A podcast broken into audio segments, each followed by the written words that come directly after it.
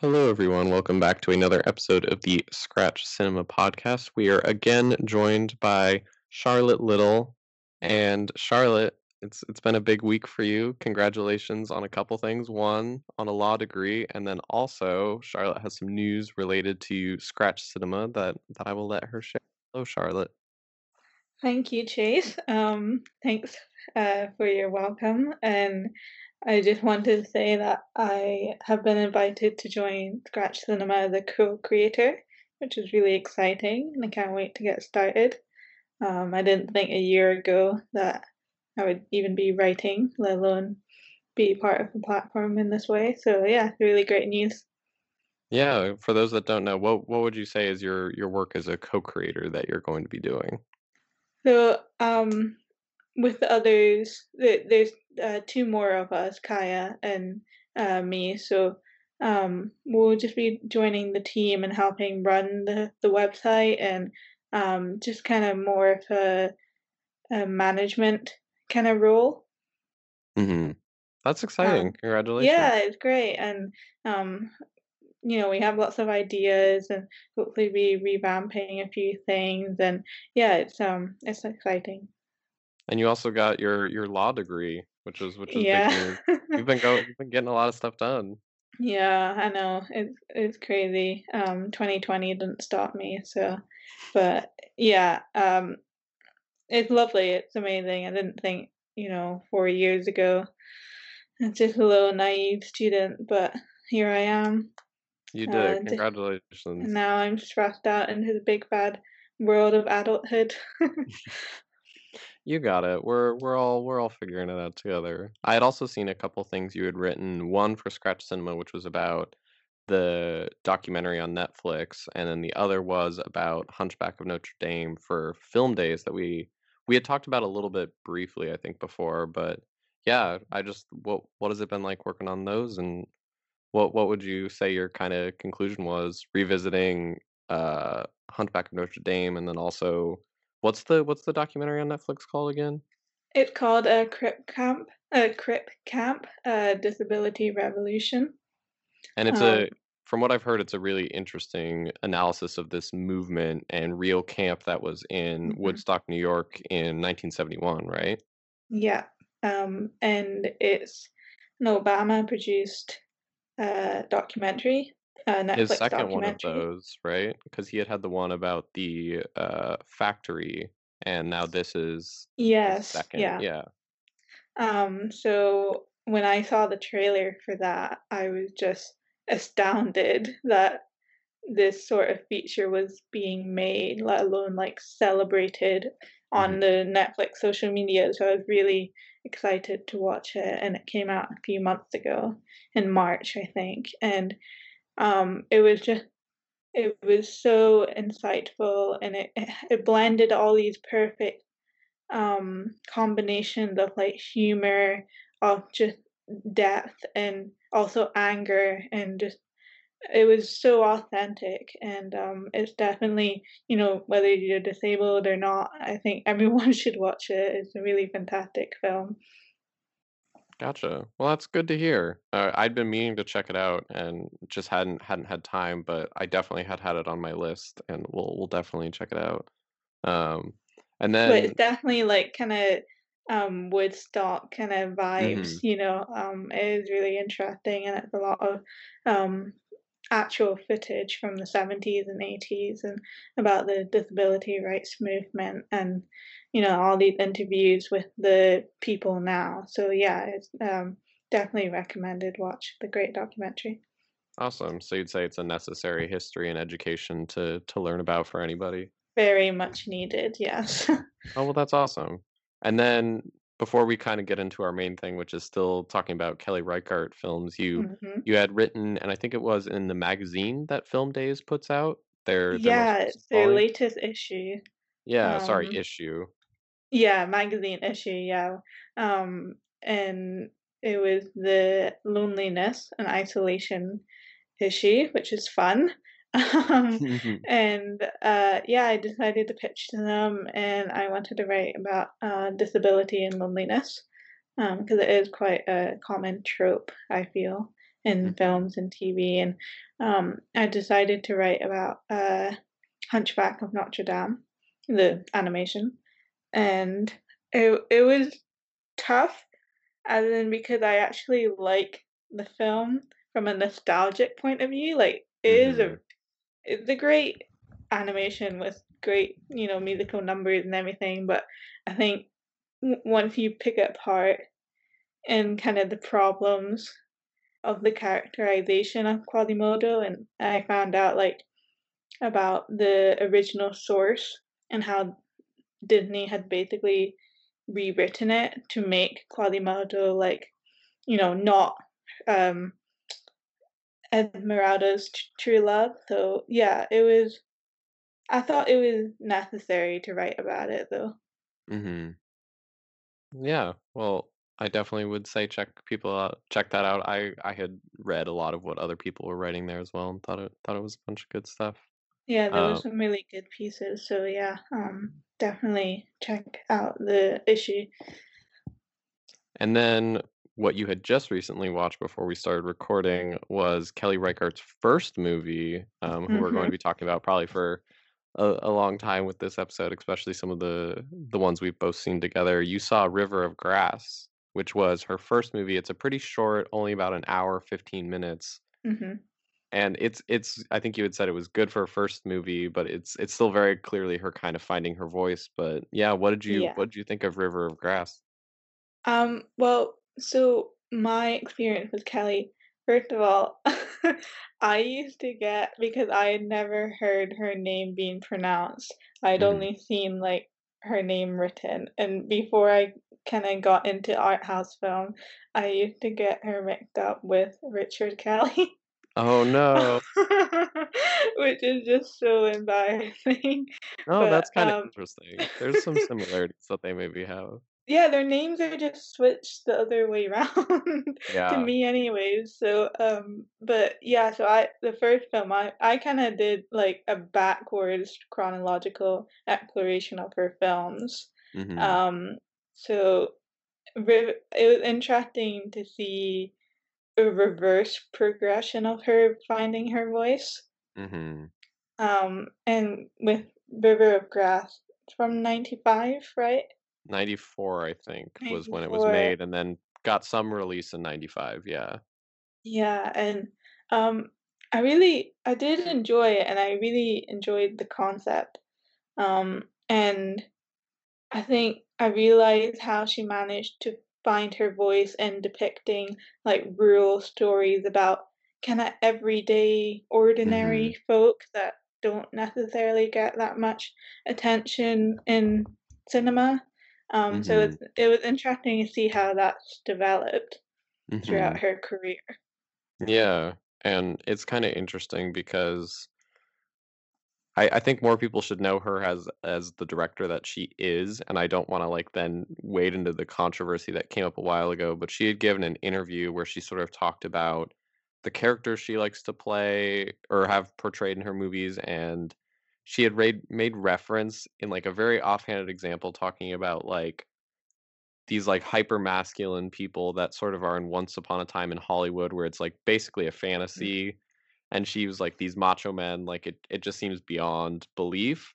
And I think mhm, that's an interesting thing, but then people just sort of took that and were like, "Oh, she's, like, going at Tarantino." But to me, these stories of kind of, like, oftentimes quieter, smaller mhm, characters that feel very authentic and real, whereas Tarantino is like very bombastic and over the top. And if if you like that, that's that's all good. But I don't know. What I kind of like about Kelly's films is her just like sort of very subtle, quiet attention that some people have called minimalist, even though I think it's just like very character driven.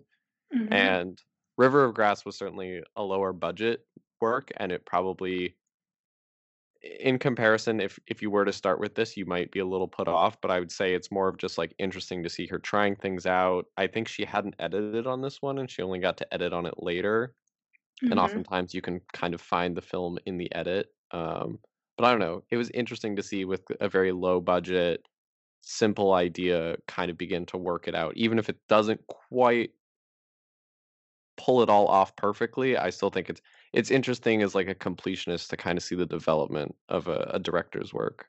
Um, but you had said to me that you don't think you could have watched it if it was much longer before we started. I was I was gonna ask, what did what did you mean by that? Because well, I had watched her other films, um, and although, like you said, they're quite character driven and, uh, small details and that, I was still, like, gripped, like, I was Mhm. because I was invested in the character, whereas with the debut, although I really liked the story, like, the plot, um, I wasn't as interested in the characters. Mhm. Um, I didn't necessarily care is the wrong word, but, you know, I I I wasn't as invested. intrigued, yeah. Yeah. Um, that's but that's obviously tricky. she learned to develop that. Mhm.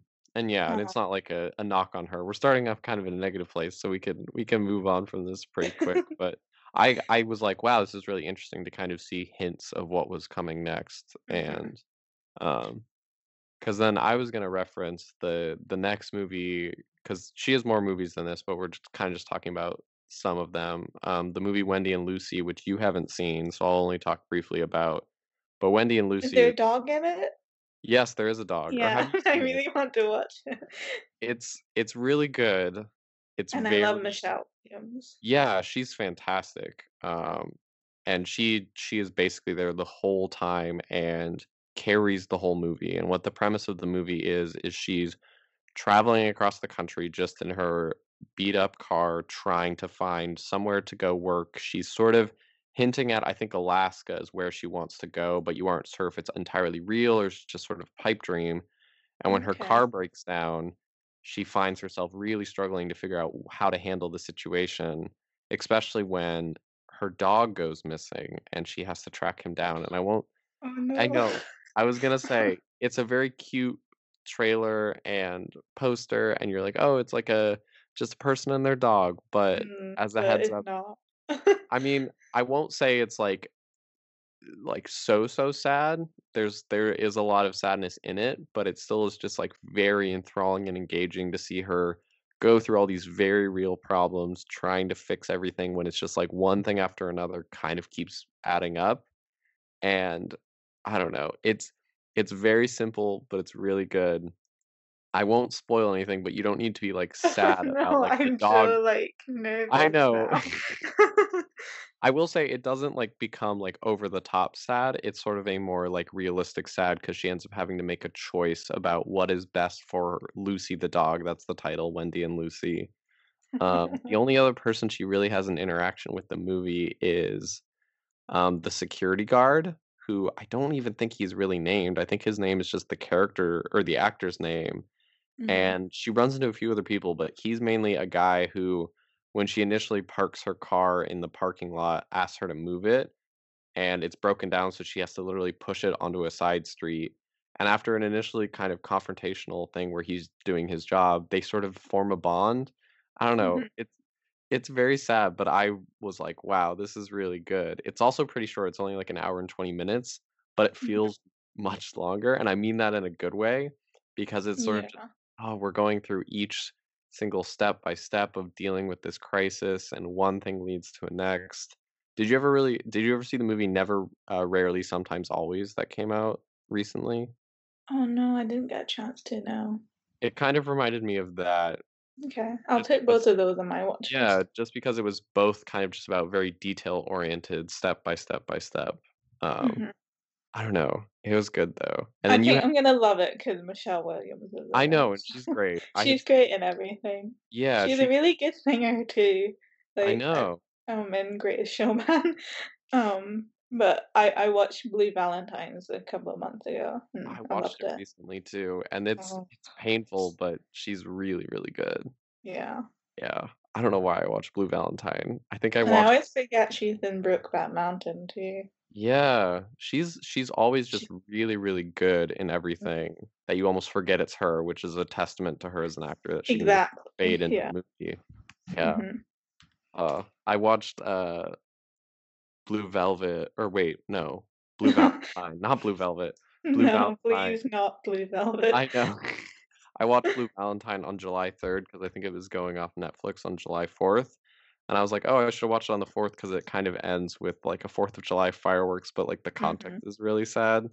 I don't know. It's Oh, it's a painful one. It It was. I didn't know sadness could be so beautiful.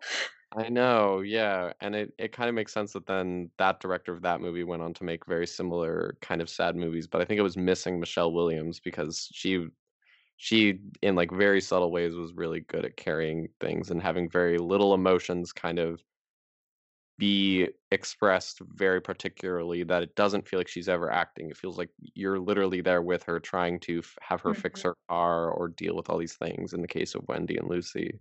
Mhm, Uh she has such a nuanced style of acting, Mhm. um, and it's not it's not co like, it's not over the top. No, Uh, yeah. it's just it's so controlled. Which is why it's Yeah. interesting that, um because you haven't seen Meek's Cutoff either, so I won't I won't go too much into it, but it also stars Michelle Williams, but Mhm. it's It's a a western type thing, right? Kind of. I That's I say that said it was. Would say it is that. I would say it's a very sort of interesting reflection on Western movies because it's, at a certain point, following some conventional aspects of it where it's, like, people trying to get from one place to another, dealing with trials and tribulations, but there's no, like, sort of over the top, like, moment where they have to fight off wolves or, like, do any things. It's just about these characters basically getting lost, where Meek, in this case, is supposedly the man they've hired to direct them to where they're going, and Michelle Williams is just part of the posse that's traveling, but is very slowly beginning to realize that she doesn't really trust him to direct them where they're going. Mhm. And the sound is really interesting. There's oftentimes scenes where you just hear the wagon wheels and no one's talking, and it's just very oftentimes dour, but she's sort of just has to be strong as, like, things get worse and worse and worse. It has an a very abrupt ending, but the abrupt ending really works, even though it kind of surprised me. It was like Night Mhm. Moves, we can talk about next, but, yeah, it's a it's another really good Michelle Williams performance. It's another it also has Paul Dano in it, who's really good. Mhm. Uh, yeah, and I don't know. I think this it's interesting because then why we're talking about Kelly Reichardt, she made First Cow, which is also kind of a Western, but I feel like as a genre convention, it transcends it so much more because it doesn't it's not like any Western, quote, unquote, "movie" I've ever seen. Um, but it's also really good. Uh So have you seen it? Yes, Meek's Cutoff? seen No, no, um, First Cow. Yeah, I saw First Cow, it was one of the last movies I was in theaters for, for a press screener. I went with my my friend Austin, and it was really sweet and good, and I won't talk about that barely at all, except maybe at the end, it's just kind of a brief preview. But, Mhm. yeah, it's it's very different than Meek's Cutoff. It's much more about, like, kind of these 2 people connecting. This is much more of an ensemble piece. All the Mhm. different dynamics of people's distrust, trying to figure out where they're going. It kinda plays back into what I'd said with that interview she gave where she was talking about these macho men. In this case, Meek is the macho man, like, he's just sort of gruff and, like, telling all these stories, but he's clueless. He has no idea where they're going. He's just leading them all around the Oregon Desert, and it pretty much becomes clear that he's guessing and doesn't really have any sort of direction. I don't know. It's it's really interesting. Um, it's very beautifully shot. You get to see a lot of the landscapes and a lot of things going on, but, yeah, Meek's Cutoff is is real good. Um, Yeah. I'll you definitely you add it to the watch list. Yeah, I know. We're j I'm j I'm sorry, I'm just adding all these ones. You you have seen Night Moves, though, yeah? Yeah, um, I watched it a few months ago on Mubi, so What did you what'd you think of Night Moves? Um, because I was getting more into, like, eco-thrillers, and it Mhm. was my first Kelly film, um, and I'm not actually the biggest fan of Eisenberg, but I like Yeah. Elle Fanning a lot, and, um I really liked it. I really I it wasn't what I expected. It was a lot slow because I didn't know Kelly's films, it was a lot slower than I expected, um, and but it was really gripping. Like I say, like, you get really invested, and and it it was almost like a to me, it was like a slow burner, Mhm. um, and it was a really interesting kinda exploration of environmentalism, um, Mhm. and how how we protest, um and yeah, I, I thought it was really good. You were saying it wasn't what you expected going in. What was it that you had expected when you'd kind of seen it? Because it was um kind of labeled as an eco thriller. I was just expecting a lot more. Um, have you seen Little Joe? No, I haven't. No. Um, I think I was just expecting like angry plants or or Mhm. you know more like uh environmental disaster, more just a Mhm. lot more like action, I guess. Mhm. Um, but um, I was pleasantly surprised. Mhm. Um, it's definitely you get it's quite tense, which I Yeah, very enjoyed. consistently. hmm And it slowly builds it up.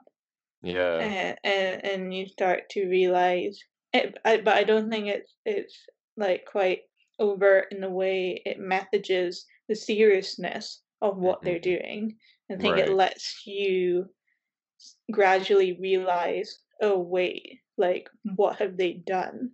You Mhm. know, what have they lost their way, kind of thing.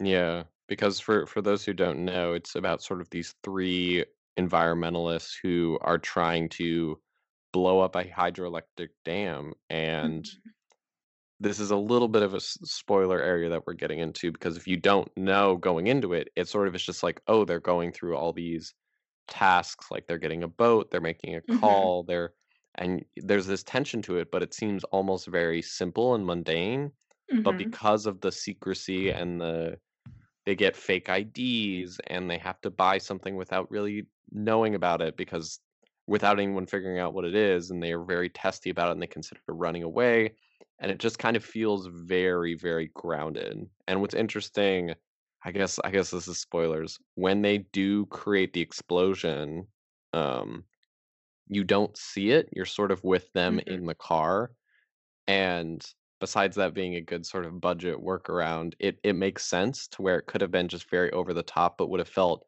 very strange to cut away to like this huge hmm fiery explosion. Instead, we're just seeing them now, okay, we've done it. Our lives have changed forever. We now have to deal with that. And it it isn't a positive thing. It sort of is like this small act has potentially ruined our lives and has done largely nothing except maybe to they reveal hurt someone else that was there, and then they hmm have to hide that for the rest of their lives, and hmm I don't know. I think what was interesting was that even though they planted that bomb, because you see their reactions in the car, you feel like they're almost disconnected from what's happened. Mhm, Like because they didn't witness the aftermath.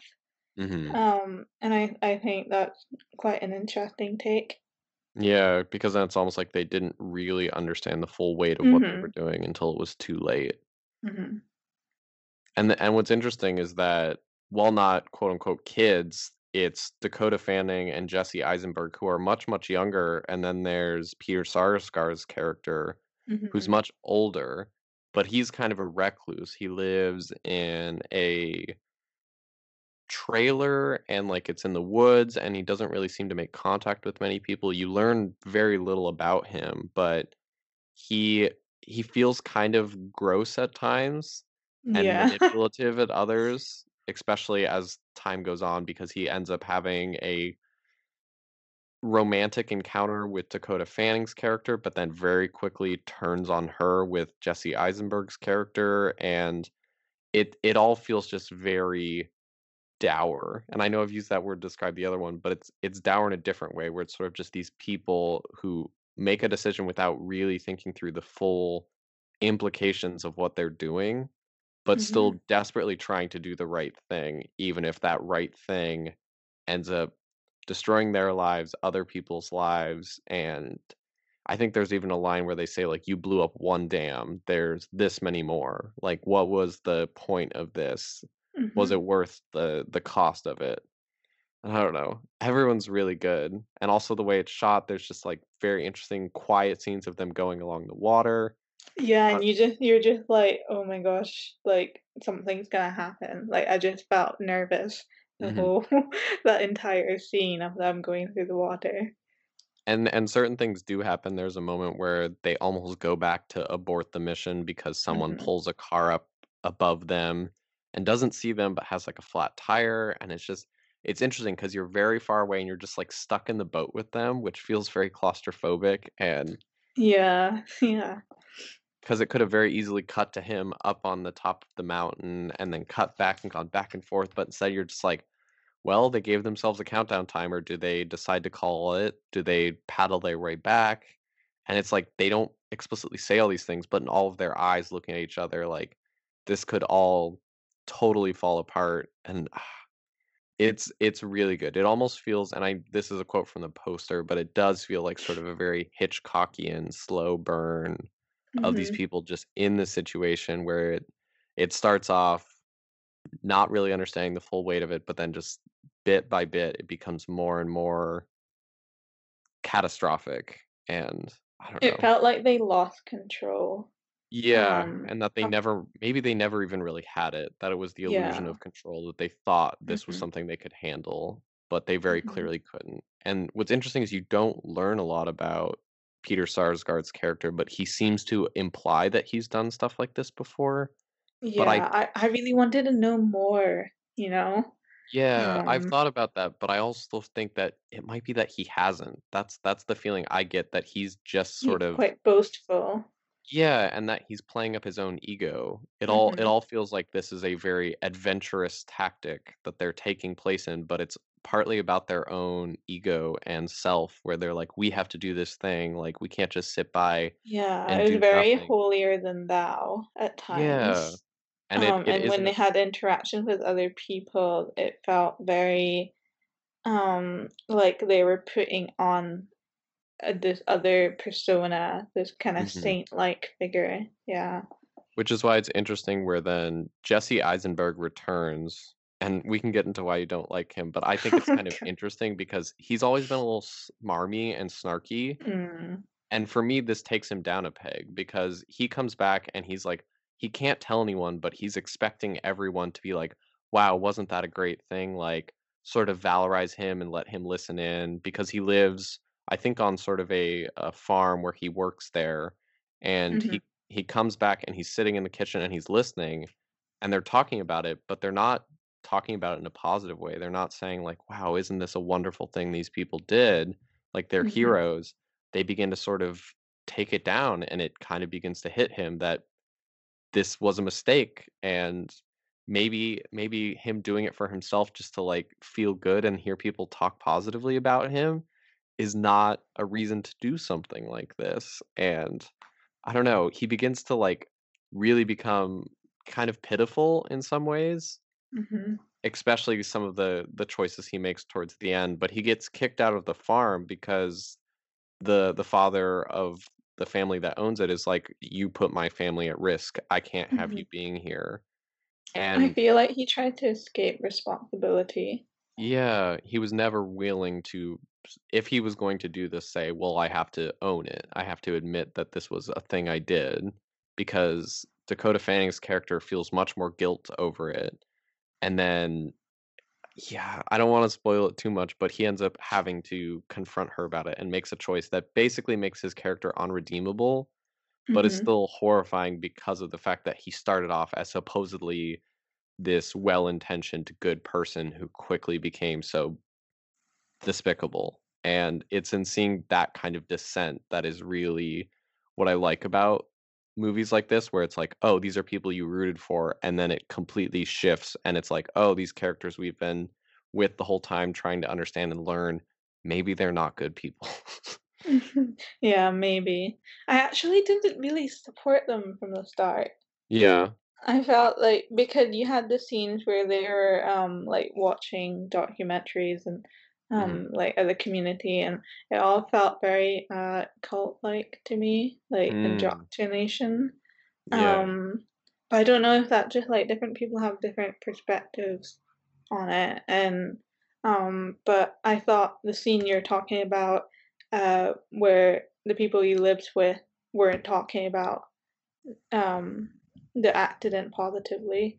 I think Mhm. that was really crucial to to kind of wrap up what the the consequences are Mhm. and um and how you know if sometimes if you truly want to do good then it's not always going to have a positive reaction you know are you doing good because you want to be hailed a hero or are you Mhm. doing what you believe is right um Yeah. no matter what um people say so i thought that was yeah i thought that was a really important scene Yeah. And I think I think what you're saying about um it feeling a little bit like a cult, I think there is that hint that there's the mhm potential for radicalism in this group.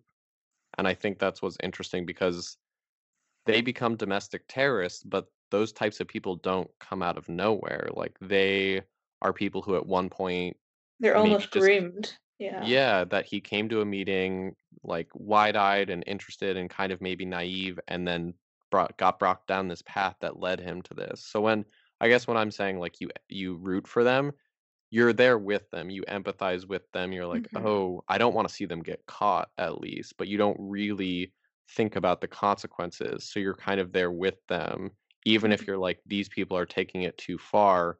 You're you're still in the car with them. You're still not mhm wanting to see them potentially get hurt and then to see them turn on each other towards the end because you don't even see Peter Sarsgaard's character. He mostly does small phone calls with Jesse Eisenberg's character and then he's gone. And Jesse mhm Eisenberg himself, I guess sort of spoiling, he he has to isolate himself when he's kicked off the farm. His life is now going to be always hiding from this one thing he did. I don't know. Why I'm curious, you had said at the beginning that you don't like Jesse Eisenberg. What Why are you I'm trying to out me? No, no, no, I'm just curious. There's there's no judgment because I I Um, myself have been hit or miss on some of his performances as well. like, I don't think he's a bad actor or anything. I just, um, I don't know. I think watching him in interviews has kind of tainted Yeah. um my perception of him, and I don't. This sounds silly, but he always looks the same.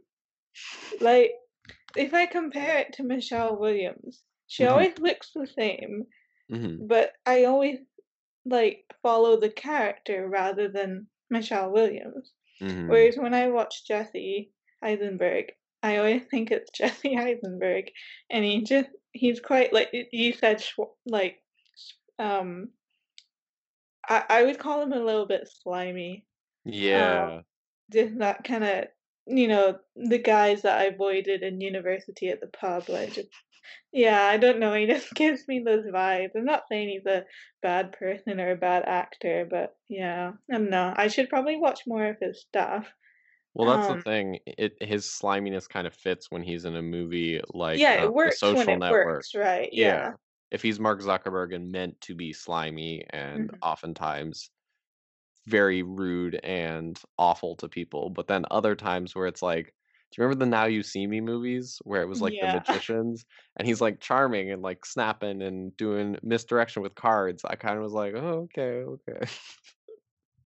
Yeah, so I just it's a complicated relationship. So, Yeah. What did um, without sort of, I guess, going into detail too much, what did mhm. what did you think of the ending of Night Moves?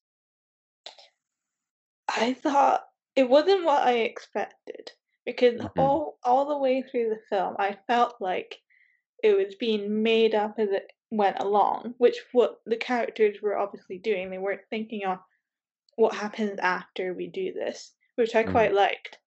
mhm, Um, I thought it was it fit. I thought it, I don't like I say I don't want to spoil it, but I thought it was it was the right ending. mhm. What Because it think? well, it kinda has the same abrupt stopping Mhm. that a movie like Meek's Cutoff does, where it's, like, a little bit ambiguous about him potentially being surveilled, or is he just paranoid, or is it that that's his life going to be for all of time from now on, or is Mhm. it just his own isolation that he's never gonna really get to know anyone, and that's gonna be his life?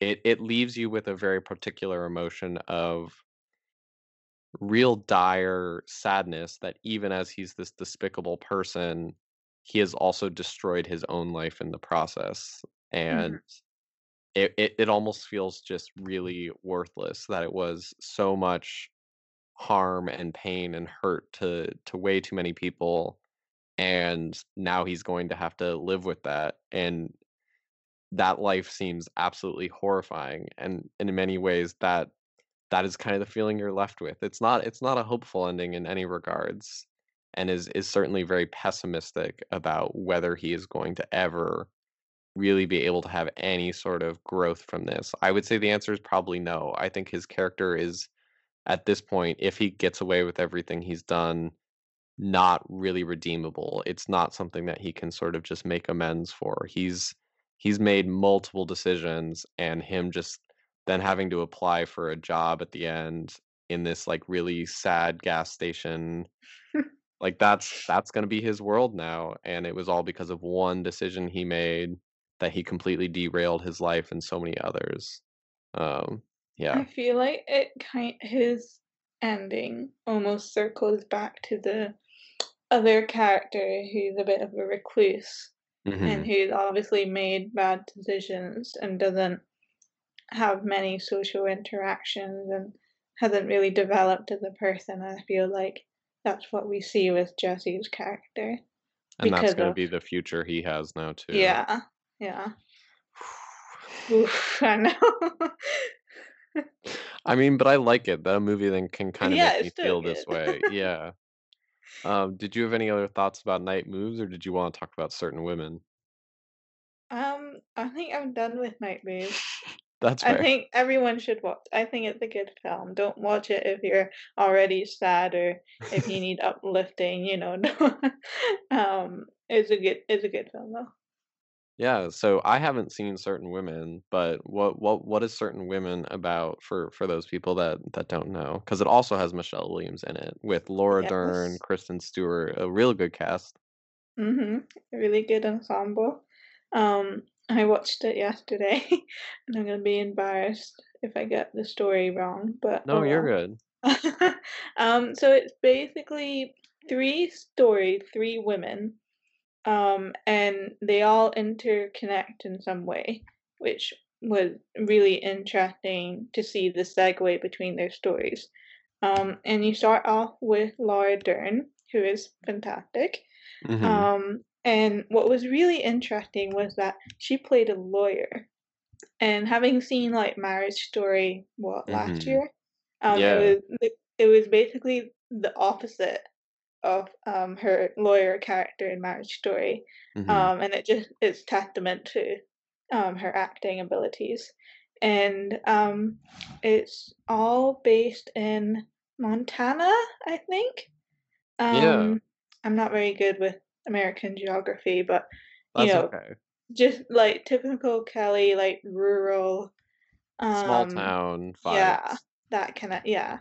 Um, and Basically, she has a disgruntled car um, disgruntled client who is trying to get compensation for an accident at work, which um, gave him a brain injury or something like Mhm. that.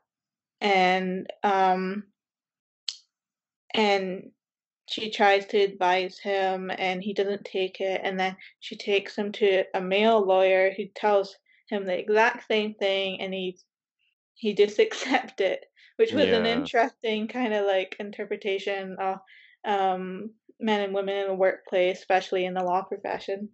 Um, and he goes on to hold someone hostage, Mhm. right? Um, and then and Laura Dern has to step in and talk to him. Um, and then we go into the next story, which is about, uh, Michelle Williams' character, and, um She's on a camping trip with her, uh, with her daughter and with her husband, Mhm. and it this was quite a more mundane story, but still, like, I was so invested, um, Mhm. and they it was basically, um, they were just on their way to get they're trying to build a house and, um, they wanted to get some sandstone from this elderly man that they know, and it's just about their interactions, um, as a couple, Michelle Williams and her husband, and that was that was really poignant, uh, like middle part of the film, and then we go on to, and I cannot remember the actress name. Is it Kristen Stewart? No, it was she's in this story, but it's not about her. About I can't remember the actress's name. Is it Lily Gladstone? Yeah, Lily Gladstone, and she was really good. And she is basically someone that works on a ranch, and she's in her car one night, and um, she's obviously quite a lonely character, and she's quite reserved and a bit meek. And um, she goes out in her car, and she she sees these people going in to um, this like school building, and she decides to go in, and it's actually a, a school education law class, Mm-hmm. and it's Kristen Stewart teaching, Mm-hmm. and uh, they end up going out to the diner, and um, it's just an interesting story about her wanting to find a connection with someone, and um, the ending because we see we see all of their stories later on as Mm-hmm. the ending, and um, I don't want to like spoil how they're all connected together, but it's definitely an interesting exploration of different women and their stories and their lives. And yeah, it, it's really, it, I would say it was my favorite Kelly film. Mm, okay. Yeah, even though I've seen three, but No, no, um, no. That's good. yeah, it, it, it was, I really liked it. What made it your favorite? Because it was very different sounding, because it's like almost vignettes, kind of seemingly interconnected, but that all kind of come together by the end. Yeah, they're based on like short stories, and um, I just think because they're quite, you know, on the face of it, like on on writing, they seem like quite ordinary stories that wouldn't necessarily interest many people. The most Mm-hmm. exciting thing was the hostage situation, you know, which Right. wasn't even that exciting, you know, um, when you watch in the film. But what was you know, really gripping was just the development of their lives and um yeah, I just I just think I really enjoyed the way that these stories were kind of given, you know, full attention rather Mm-hmm. than just like brushed over like you could Mm-hmm. in any film there and and that's why it was so interesting. Mm-hmm. And then it almost takes them all very seriously, and you get to know Mhm. everyone very authentically, even if it's sometimes not almost movie how you'd expect them to be, where it's like, oh, and then there's this wild thing that happens in this. This feels more down to earth, real life. Even a, it sounds like a hostage situation that is played much more quietly in some ways. It's less like intense action music, quick cutting. It's it's more of just like, oh, there are all these Mhm. people going through their lives and and trying their best. delicate.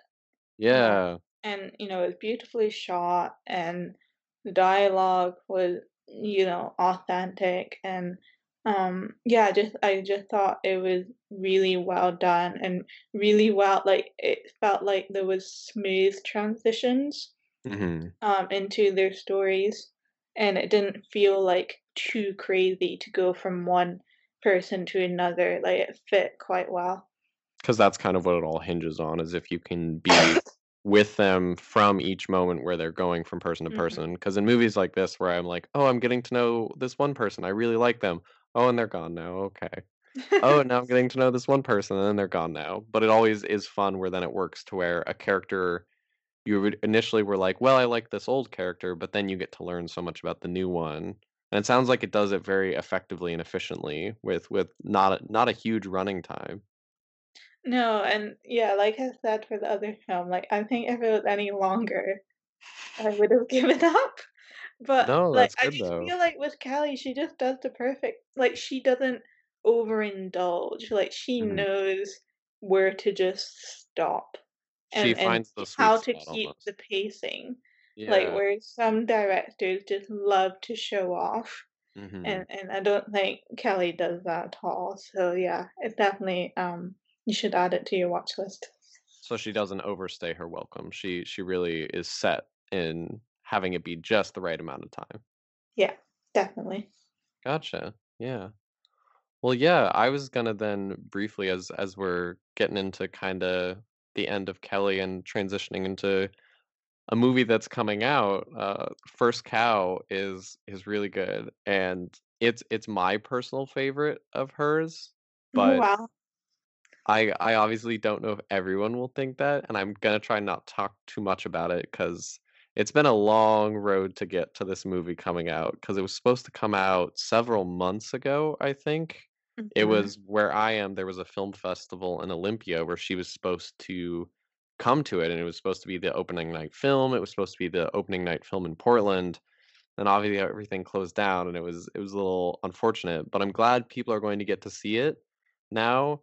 It essentially is the story of two friends that figure out how to make a name for themselves in kind of I I called them cow hustlers because that's what my friend had called it when we watched it, and that's what we started calling it. But it's their name are Cookie and King Lou, and it's just kind of this very Those are sweet. great names. I know Cookie is a cook, believe it or not. Oh. Um, and King Lou, it sort of is alluded to the fact that he's probably on the run from somewhere, Mhm. and they form a bond. They begin working together where there's a cow, the first cow in the territories at that time, because it's also somewhat of a Western, and they begin milking the cow at night and making their own uh, little treats from it and making money and selling them and having these aspirations of what to do more. And obviously, it becomes a little more complicated towards the ending as to if that's ever achievable, but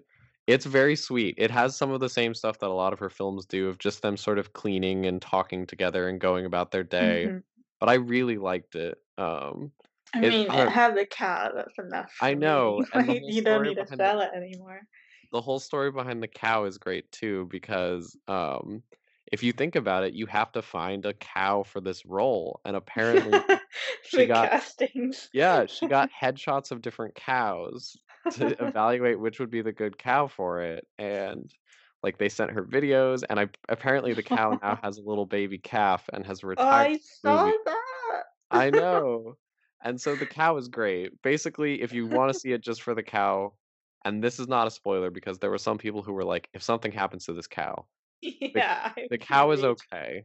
Nothing Okay, there was no animal abuse on the cow. The cow Oh. is very sweet and kind. They are very nice to the cow. Um, but no, it's it's really interesting. It again has somewhat of that very melancholic but simple, I guess minimalist is a good way to describe it, but I felt it was a very rich, rich story that I would recommend to pretty much anyone. If if you were to wanna see it, First Cow, it's it's worth checking out, and I know it's not gonna be the biggest release that comes out this weekend because there's a lot of other big releases, Mm. but First Cow is is great. I think people should should give it a shot. Um, more people should see First Cow, even if you saw the interview, and I think the not out of context, but sort of blown up quote where it was like, "She's fighting with Quentin Tarantino." This is this is a good movie, and you would be missing out of seeing it. Don't don't be angry because I think there was some review bombing going on on Rotten Tomatoes from Mhm. users because people got mad, but she's allowed to have her different opinion, and I think this is a very unique story that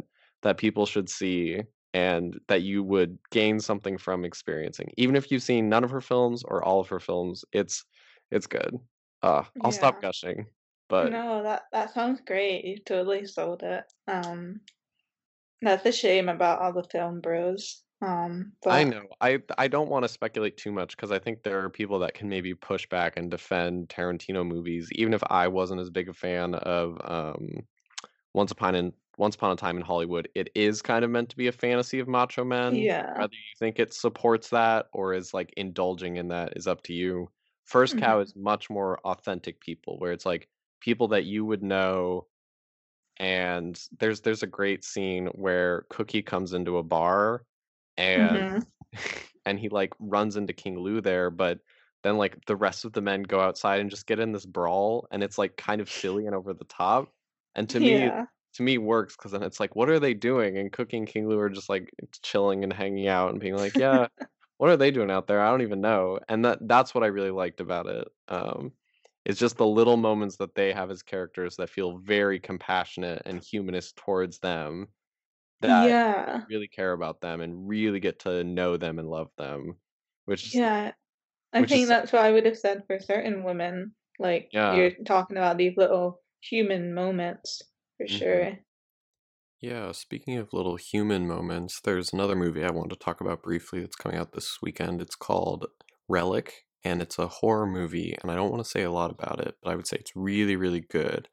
I wrote about it for Scratch Cinema and compared it a little bit to The Babadook, but I think it's more of a spiritual successor to that still does its own thing. It's not exactly the same and it's still very unique, but essentially it tells the story of three generations a grandmother, a mother, and a daughter who are all in the same house after the grandmother had disappeared and upon suddenly returning is not herself, is beginning to have real struggles with her mental health seems to be in a very serious cognitive decline, and it's the mother and daughter figuring out how to deal with it and how that manifests itself is really interesting. That it's a first time directorial debut is fascinating, but it's really, really good. It stars Emily Mortimer. If you don't know who she is, she's fantastic in it. I'm worried she's going to be one of those, uh, what is it, Lupita Nyong'o uh, snubs from the Oscars where she was in a horror movie, but then because the Oscars don't like horror, she doesn't get as much attention as she honestly should because she's really fantastic. Um, but yeah, it's it's really good. It's it has a little moment towards the end where it gets a little lost, ironically, as they too get lost in the house, but it's still really really fantastic. Um, I'd recommend seeing it. It's it's a big weekend for movies because then there's also the Old Guard that comes out on Netflix. It's from the same director of Love and Basketball way back when, but this is completely different. It's an action movie that's really, really fantastic, really, really interesting. Um, kind of a little bit messy and all over the place, but the concept is is fun. They don't do everything they potentially could with it, but it's still still a good time probably on the lower end of ones I would recommend if you're have a gluttony of movies coming out as we do this weekend, but I would still say it's a fun time. Might not rewatch because there's long drags in the middle, kind of where it goes on for too long. But some of the action sequences, specifically the end, are really good. Charlize Theron is great; she's always good.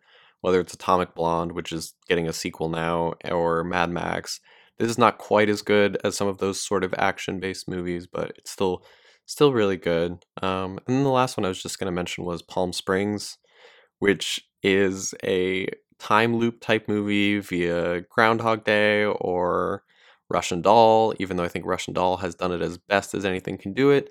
Palm Springs is still a lot of fun. It's goofy, it's silly, it's a romantic comedy, and kind of loses its steam a little bit in the middle and doesn't expose some interesting things about the characters that I kind of was hoping it would, but it still wraps itself up well, still doesn't waste any time getting into the fun because we all have seen these movies before and really really does a good job with what it has. Andy Samberg is great. Yeah, it's it's a good time. I, I would recommend it as well. There's there's a lot of good movies coming out. Um, you can also check out an interview I did with the director First Cow, Kelly Reichardt, as we wrap up this discussion. Um, I'll put a link in the description as well. But yeah, she was really really great to talk to that I did for more of my full time job. Well, I think I think that about does it. Did you have any sort of closing thoughts or or anything before we close out or things you're working on you want to point people towards? Um, not yet. Uh, I'm still doing my accessibility campaign that we talked about last time. Yeah. I'm getting my website kind of revamped so that people can kind of find out more information there. Um, no, I'm just, yeah, if anyone wants to give me a job, then, That's always you know, recent law graduate here. So both stay tuned to some of the stuff you're working on and also get in touch with you. What what's where are you on Twitter or where should people get a hold of you? Um, so I have a website called captaincaptions.com, Mhm. and then Twitter is a Little Outlook. Awesome. And of course, you'll be on Scratch Cinema doing things here and there. Yep, I'll be here. Well, Uh, so yeah. if anyone has any like suggestions or feedback, then feel free to contact us. We always love to hear new ideas. Yeah. Well, thank you so much for joining us once again. I really appreciate it. This was a really good time. Yeah, it's awesome. I yeah, I had fun, and it was fun to discuss Kelly and not Richard Kelly. So Always a good good transition, um, to to move from one completely different person to I know, it's so embarrassing. No, it's good. Um, thank you so much, everyone, for listening and joining us. Um, we hope you have a good rest of your day, good rest of your weekend, and stay safe out there. Bye, everybody.